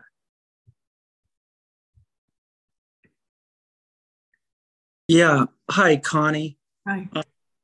I just want to say that um, working on this committee, it's been an absolute pleasure. Um, I think that the choices that you um, were made, at least the people invited and the people that were on this, is a strong cross section of those of us that live on Main Street, people that have been around in Sunol a long time, new people, and uh, the business owners, and of course, Connie, our leader. And the other one is the county's been delightful to work with. Every one of the employees that is on, Kristen and, and your managers, and this gentleman and his outfit. So, on behalf of at least one member of the committee, and I'll probably, it's probably not out of line to speak on for all for most or all the committee.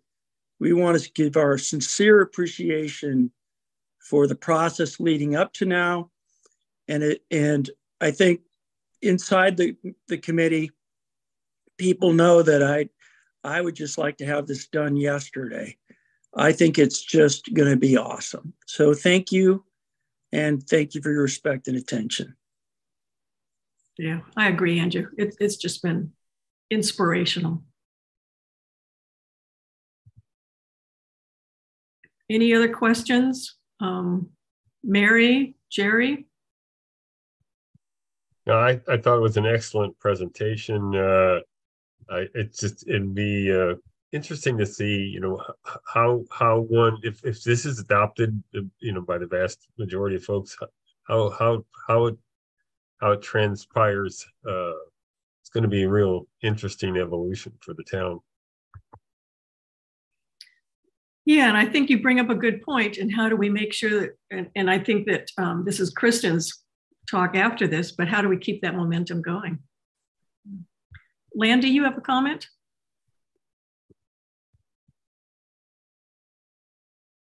Landy White? I'm unmuted. um, has anybody taken into consideration the uh, afternoon circus there of traffic that goes through Sunol practically every day going eastbound?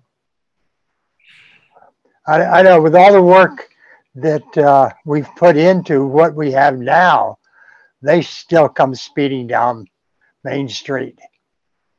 Um, Mr. White, are you talking about all the folks like who who cut through Sunol to get yeah. home to live sure. in those areas? Yeah.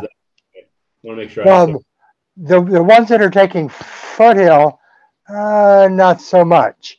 It's the ones that that jam up from uh, the the eastern entrance to Main Street from the the western entrance into Sunol. Uh, there have been times when it's just a parking lot. Yeah. every every day recently. So yeah, no problem. And we were we were talking about safety, or he uh, was talking about safety, and that's always been a concern. I don't know how many times I've almost got run down.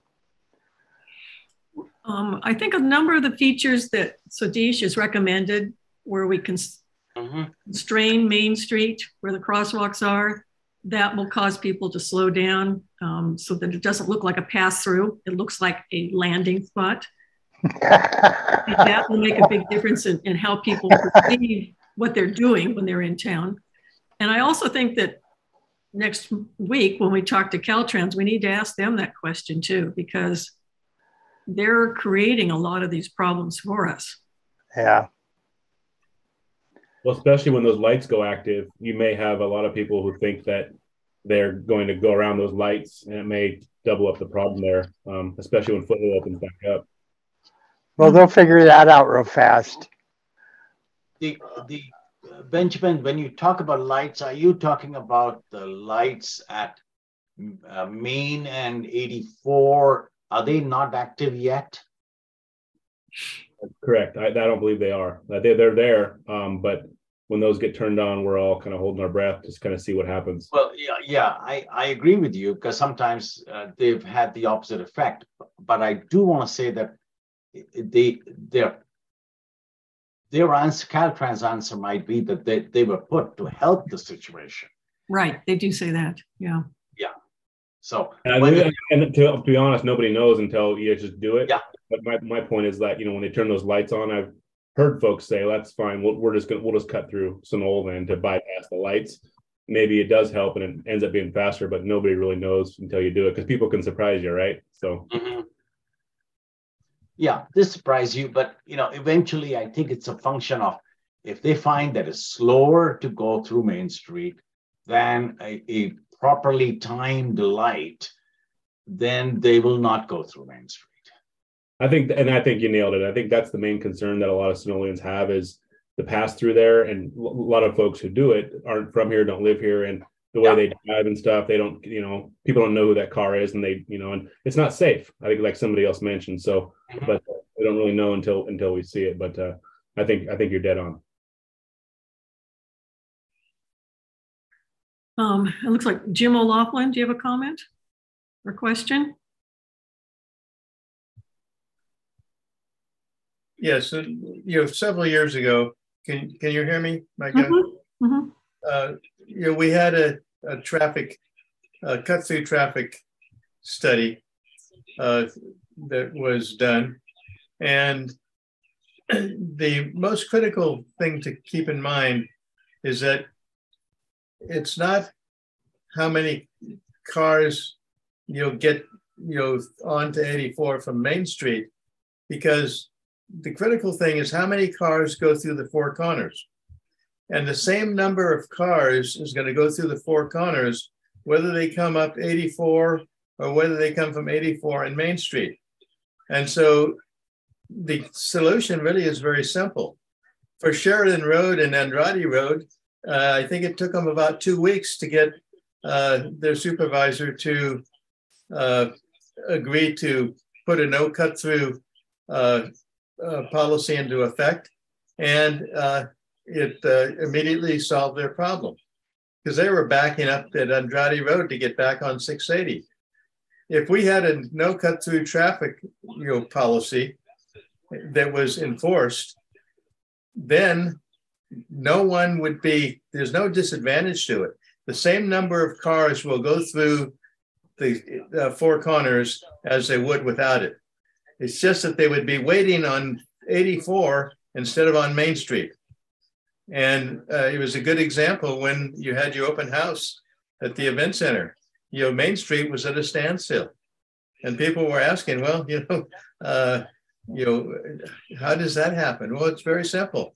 Uh, if you allow the people to gamble to see if they can get ahead of one or two cars, uh, they're going to you know try that. If we had a no cut through traffic uh, you know policy, we would eliminate that congestion on Main Street, and we would not create any additional problem because the same number of cars will go through the four corners as without it. And so I don't know why we wouldn't want to do that. It would just you know improve the environment of downtown Sunol. A second comment is I think the Four Corners is probably the most significant or potentially the most significant historical uh, uh, feature in Sunol. And I think that we should, we look at what all Caltrans is doing with all this fancy concrete work in out of, just out at six, 680 and in Livermore. I don't understand, and I think we should pursue getting a full restoration of the architectural features at the Four Corners. And I don't know why we wouldn't want to do that. Thank you. Thank you, Jim. So Landy, um, you've already had one comment. Do you have um, something to add, Landy White? that would um, not add up to more than three minutes? I was just concerned about shortening the entrance to the post office. Because if you're trying to back out of a space, you have a hard time looking toward the school. And if, if you're trying to go back up toward uh, um, Kilkare or the other way around, you you just you have a hard time seeing coming out of that, backing out of that parking lot. If you constrict how you how you back out, you're liable to get into trouble. Okay. That's something I'm worried about. Okay, thank you. Thank you. Okay, should we go back to Kristen? Thank you, Connie. Um, and Sidish, can I share my screen? Absolutely. Okay. All right. Okay, so after that great presentation, thank you for your comments um, and questions. So pending plan approval, um, we're asking that this body approve the plan, um, this draft plan. Uh, we recommend investing in an implementation plan um, and the, the scope would be of that plan would be to work on a matrix, staff work on a matrix of project timelines, agencies involved, and um, some cost estimates. Um, it would also, um, we, we used our um, open house to ask the attendees on priority projects. And so that would be taken into consideration for this implement implementation plan um, and and uh, go from there. Um, so we keep this momentum, this these great recommendations. We would work. We would use the um, the recommendations, the eleven areas that Sadish and his team have outlined to guide our plan, um, and we would work with the the SCAC and possibly um, another sub subcommittee or the same subcommittee to to work on this plan. So Kristen, share what it what the favorites were. Oh, okay. Yeah. Um, so we had quite a few people weigh in on first and second priorities. Um, by far, the um, first priority was oh, you're you're testing my memory. By far, one of the first priorities was The crosswalk on the bridge. The one, one, three, four, and five.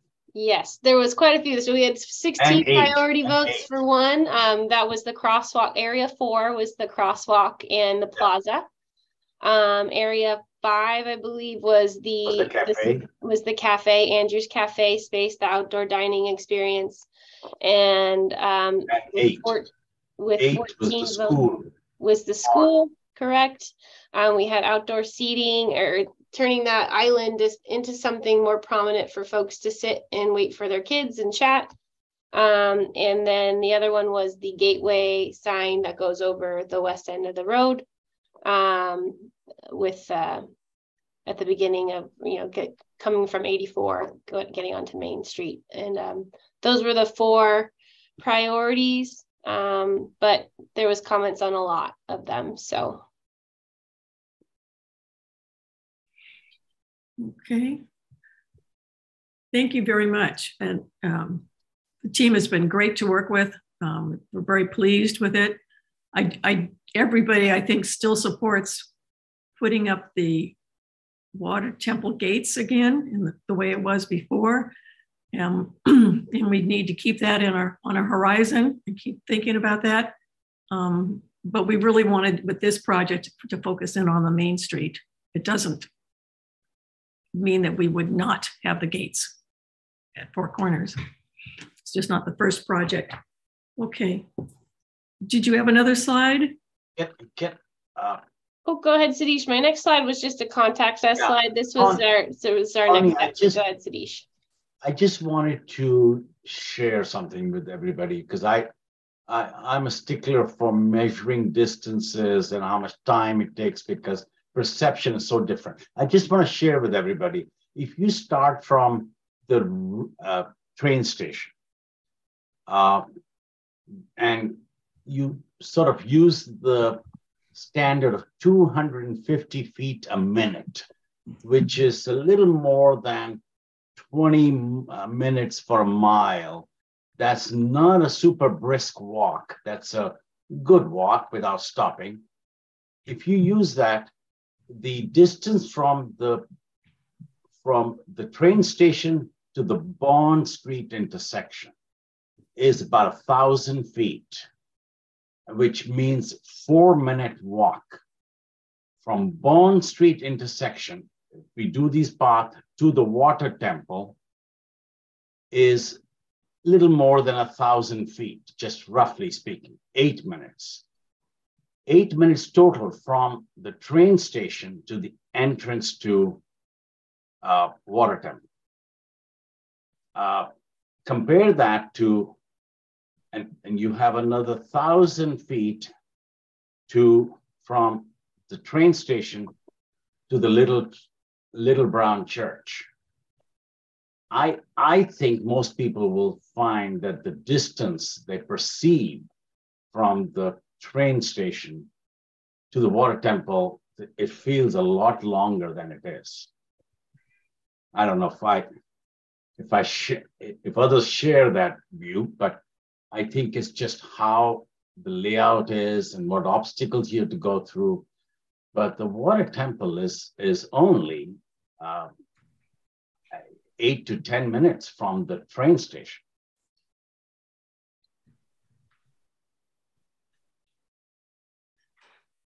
Over to you, Kristen. Thank you, Sadish.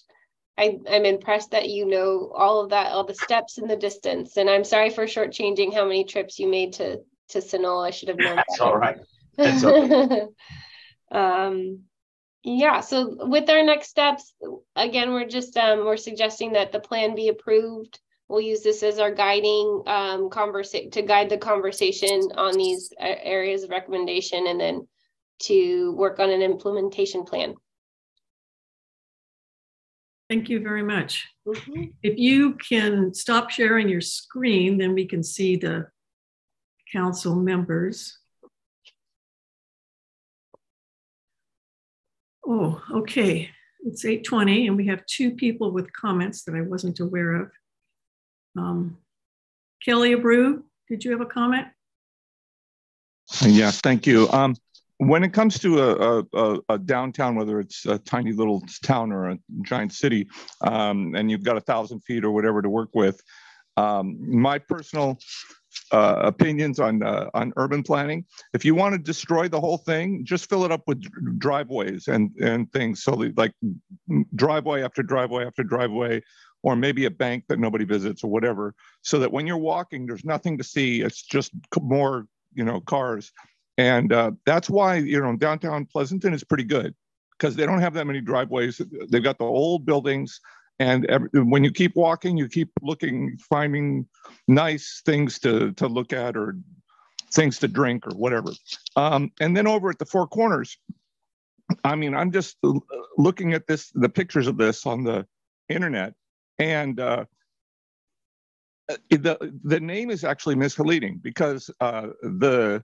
the SFPUC they, that driveway for them, they don't use it, or if they did use it, they don't use it very much. And they actually have a whole separate driveway a little ways away. Uh, it's kind of, you know, their own little shortcut. Uh, so if you closed off the main entrance at the four corners, they wouldn't even notice the difference. They could, you know, drive out their other alternate driveway, which goes into Paloma or whatever the whatever that street is. And so then when you look at that whole intersection with all those ugly new stoplights they just threw in there, and make that destroy the whole atmosphere of Sunol. If they had just used all the concrete, all the asphalt they already paved, you know that that piece of asphalt that's out towards the, the SFPUC gates, nobody drives on it. It's kind of uh, uh, you know, unused asphalt. If you made people drive around in circles with roundabouts or whatever, and made people kind of go out of their way, it would slow them down. You would use the concrete, the, the, the asphalt that's already there, they would have to slow down because they have to go around in a giant circle and you would use the space better and you would look better and probably be safer and you could probably get higher traffic volumes through. It would be better for everything and better, be cheaper. That personally i think they should just take all those traffic lights and go put them somewhere else because i don't think you need them that much in Sunol. thanks.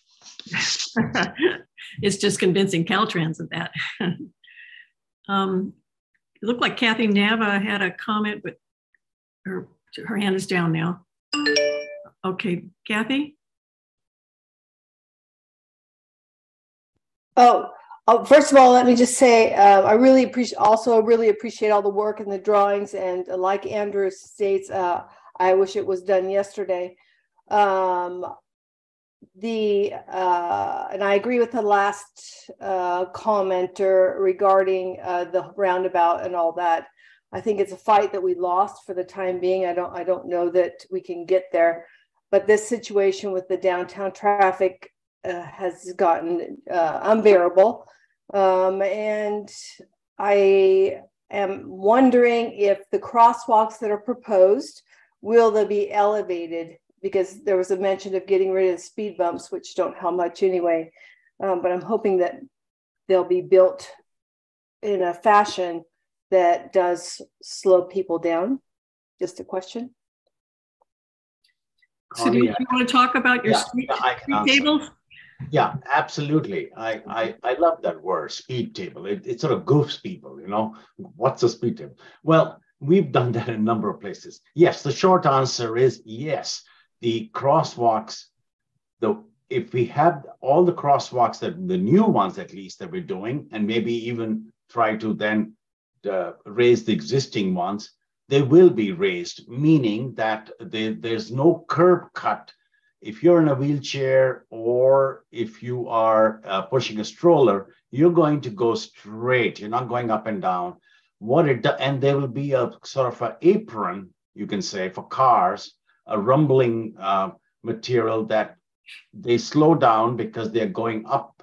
And, and that way, the cars don't take a sudden bump or a jerk when you get in a bump and they can see it and the it's not just raised the crosswalks will also have curb what's called curb extensions um, some people call them pork chops actually but they're curb extensions so that the curb extension does two things. It, it reduces the distance for the pedestrian to cross.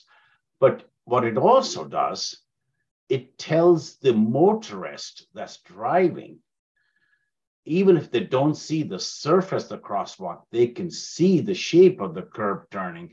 They know that that's a crosswalk. And then with the added height, uh, they will have to slow down.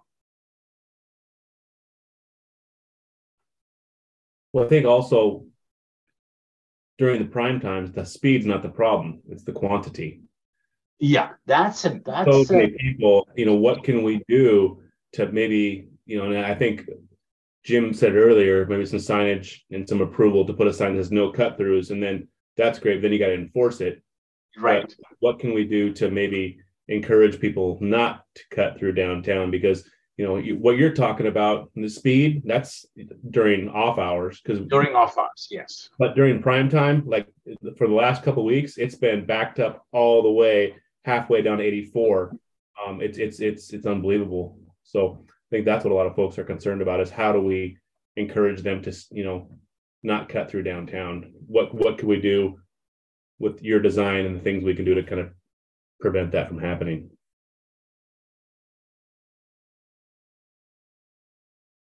Jim, I see your hand is up. I know you took your full three minutes um, after Sudish's talk. Do you have a, a, a short comment?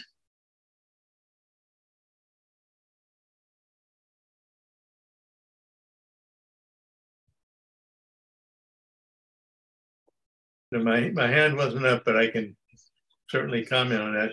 I think the solution to the last comment was is to basically request that we put in a no cut through traffic uh, requirement. And that, that should be a great, uh, you know, aid in terms of dealing with that, with that problem, which will, will help us greatly. And it won't change anything in terms of the people going through the four corners. The same number will go through as, as at any time. Okay, thank you. Well, so, it, would, it would be needed, Connie, because if this goes through and we have this and it works as designed, we'll have a lot more families, a lot more strollers, a lot more people hanging out, and all that traffic. It's not going to. It's not to mix. So we would need, in conjunction with this plan, if it works as designed, to have a no cut through because the two kind of kind of work together. You know. Yeah, I, I don't know who would set that up. It's at the county or Caltrans. So we'll have to work with we can ask Caltrans about it and what they suggest we can they can do to help us next week. Um, we need to get Public Works back out. Um, the people who've been working to help us on that problem before have are no longer with Public Works. One passed away and one left. So we need to um, start that conversation again with whoever's in Public Works now to help us with it. Okay, so um, this is an action item for us, the Sunol, to accept this proposal so that we can continue the conversation but finish out the contract with Sudish. Um, I, I move that we accept this proposal and um, thank him for a wonderful job and thank you to Economic and Civic Development for helping us with this whole process and for funding it. Thank you very much. So is there a second? I'll second. Any discussion? Okay. We have a roll call. Shardriana?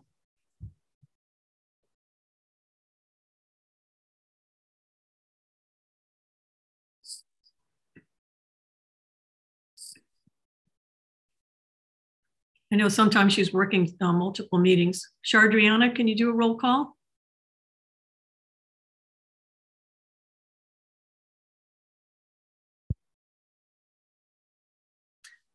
Well, let's do a roll call and maybe she'll listen to the recording.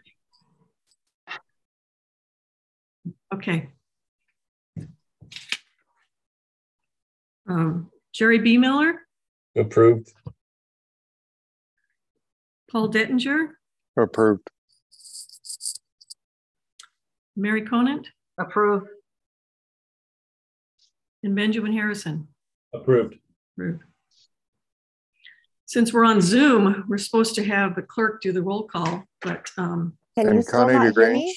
oh, and me, of course, approved. Thank you, Paul. Connie, can you still not hear me? Now I can hear you. Yeah, I've been talking the whole time. Oh. I- I've unplugged my headphones, replugged them back in. I'm like, why can't these people hear me? Do you need to do that again? I do not. I captured that we had uh, complete consensus. Thank you. Thank you. Are there any final comments from the board? We're not going to do any minute, approving any minutes tonight. Um, That'll be next week. And um, Susan or Eileen, have any final comments before we close out the meeting and adjourn the meeting? I just want to say what an absolute pleasure it was to work with you in the subcommittee. And it was, and Sadish and his team, and it was a wonderful process. And I'm with Sadish. You absolutely fall in love with Sunol. And the more you know it, the, I do. the more wonderful it is. So it's been great. And thank you for the opportunity to work with you all. Oh, Thank you very much. Yeah. Okay, Looking forward to more um, to more projects and this was really fun for us. You know, we have lots of a range of projects, but these are these all these downtown revitalization plans have a soft spot in our hearts. This is what we love to do.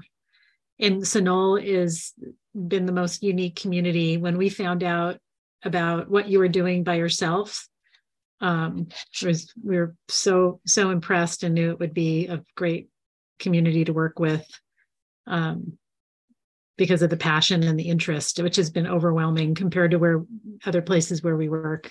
So thank you and look forward to more more fun and more projects.